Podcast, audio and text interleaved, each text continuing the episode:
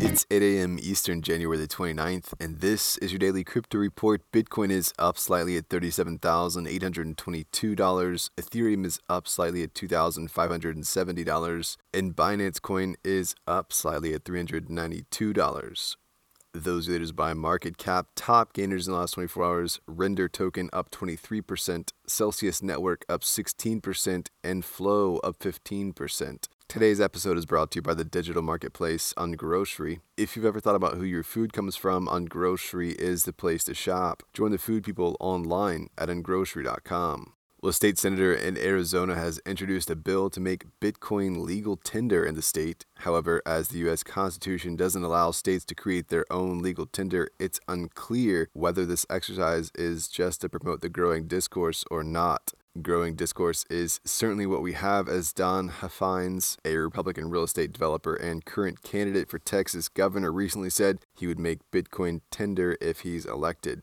Though until somebody else steps up, El Salvador is the only country in the world that has made Bitcoin an official currency, and now they're facing mounting pressures from the IMF in that regard. Well, Google is hiring a team of blockchain experts to capitalize on the Web3 application trend. Previous legal asset for Google, Rich Weidman, is heading up strategy for digital assets. Google is putting focus on their Google Cloud solutions, which is where they're initially working, providing dedicated node hosting and RPC for click-to-deploy validators, participating in node validation as a company, and hosting public datasets, including full blockchain transaction histories for several of the largest chains. Google is late to the game, and they're going to have to do a lot of work to catch up. Well, LeBron James' foundation, the LeBron James Family Foundation, has entered into a multi-year deal with Crypto.com. Their stated purpose is to provide crypto and blockchain-related education and resources to underserved communities and to increase innovations and job opportunities in decentralized applications.